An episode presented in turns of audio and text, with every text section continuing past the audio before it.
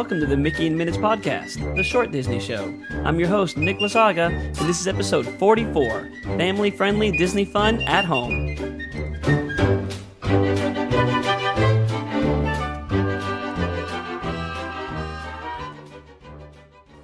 Al and Sal have found the perfect game for their entire family.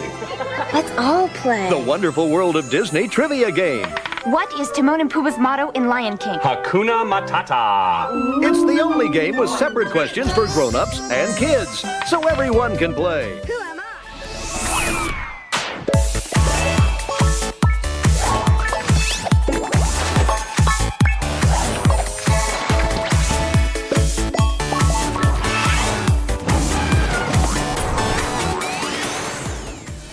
Get ready for the ultimate in family fun.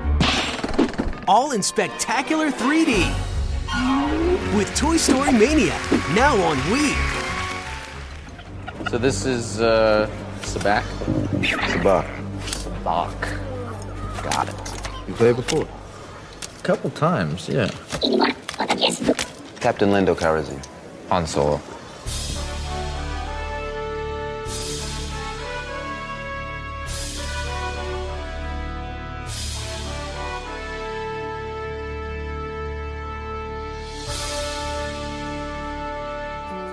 It's hard to believe how much the world has changed seemingly overnight. Now, more than ever, it's so important to stay positive and continue to share Disney magic. Even though we can't go to the parks right now, there's still so much we can do to make magical memories with our loved ones right at home.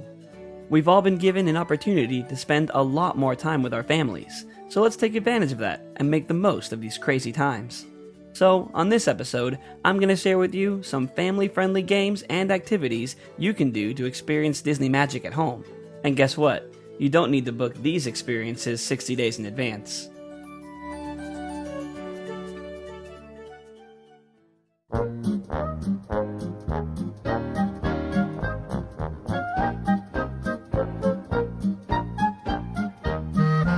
Nothing says at home family fun like a good board game, especially one that reminds you of the parks, and Disney has made a bunch of those.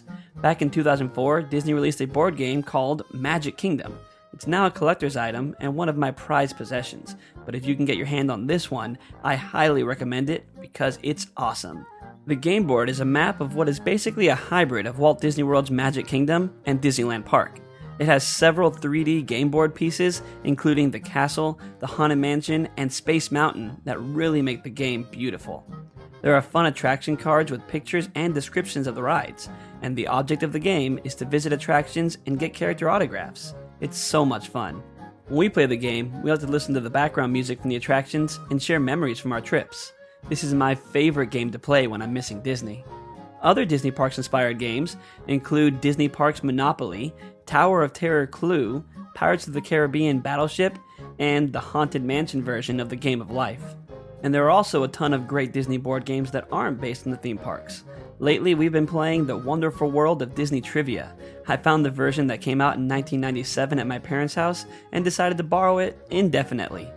Now, this is a great one to play with the whole family because it has both adult cards and kid cards.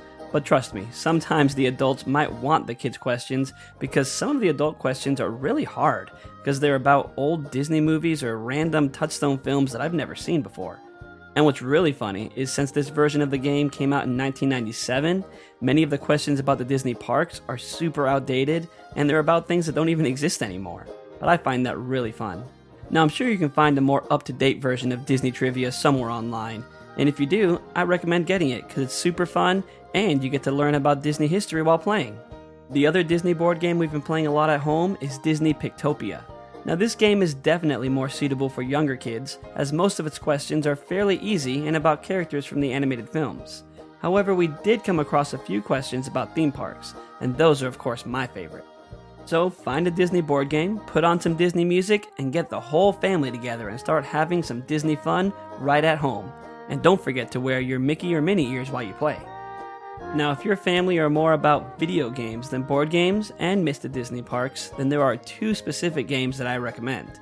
If you're like me and still play the old school Nintendo Wii, did you know that they have a Toy Story Mania game? It's so fun and just like the attraction in the parks. It even comes with 3D glasses. This is an awesome game to play with the whole family. And if you're an Xbox gamer, then you should pick up a copy of the Disneyland Adventures game. This game is awesome because you literally get to walk around Disneyland. There are character meets, shopping, and of course, the attractions. But each attraction is actually its own mini game. It's so awesome, and pretty much the closest thing you can get to being in Disneyland right now. Unfortunately, it's a little outdated since it came out in 2017, so there's no Galaxy's Edge. But if you need your Star Wars fix, besides playing all those great Star Wars video games out there, I recommend learning how to play Sabacc. That is the famous card game that Han Solo beat Lando at to win the Millennium Falcon in the movie Solo A Star Wars Story. It's basically a mix between poker and blackjack, but you can't play with just any deck of cards. You actually need a Sabacc deck. We bought ours when we were at Star Wars Galaxy's Edge back in November, but you could also order some on Amazon. Although I will say that the ones from Galaxy's Edge look just like the ones from the movie, while the ones you order on Amazon say Star Wars on them and they don't look as authentic. But it's the same game. The object of the game is to get as close to zero as possible with a combination of positive and negative number cards. So there's a bit of math involved, which is actually perfect for your kids to practice adding and subtracting positive and negative numbers while they're home from school. We recently nerded out with our good friends by having a Star Wars theme night where we played Sabacc and watched The Rise of Skywalker. We had a blast. Theme nights are a really fun way to add another layer to your family time, and they're easy to do. Just put on a movie, play games, and cook food inspired by the movie. And guess what? There are tons of fun Disney inspired recipes online, or you could even buy some official Disney cookbooks. So not only will you have some delicious food for your theme night, but also actually cooking the food is a great thing you can do as a family as well. We're just dying to get our hands on the official Galaxy's Edge cookbook to enhance our next Star Wars night. I also recommend checking out DisneyFoodblog.com for some recipes straight from the parks and resorts, including the famous Tonga toast from Disney's Polynesian Resort. That could be perfect for a Lilo and Stitch night. And they also have the recipe for Jack Jack's Cookie Num Nums, which is obviously perfect for an Incredibles double feature. And you know what else they have? The recipe for authentic Mickey waffles.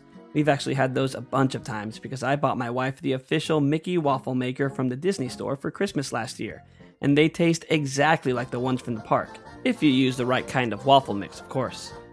If you're looking for a movie to watch for your Disney family theme nights, you obviously need Disney Plus.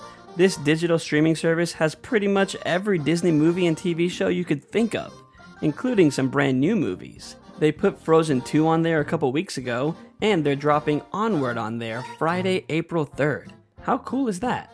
Disney Plus also has tons of binge worthy shows, because, in my opinion, nothing is better than binge watching a great show with your family. And now we all have the time to do it. I recommend The Mandalorian for the Star Wars fans, Tangled the series for the animation lovers, and of course, The Imagineering story for all the Disney history fans in your family. Or try watching all the Disney animated features in order, starting with Snow White and the Seven Dwarfs. That's what we're doing, and we're having a blast. We're currently on Cinderella. And finally, let's face it, when you're stuck at home for a long time, it's very easy to just take out your phone and start playing on it. But that doesn't mean you can't make that family time too. The Play Disney app is usually for in queue games in the parks, but there are some games that you can play at home now since the parks are closed. We recently played a Mickey Mouse trivia game on there. Try it out. Also, my wife and I both love the game Disney Emoji Blitz. Even though it's only one player, we do it together by competing with who can finish challenges first and stuff like that. The coolest part of it, though, is that you can win Disney character emojis that really work with your text messages so you can spread a little Disney magic with your family in your everyday texting. We might all feel a little bit like Rapunzel right now, being stuck at home all the time, but at least we have our families to hang out with and not just a little chameleon. So be sure to take advantage of this time and make as many fun memories as you can, and keep the Disney magic going in your home.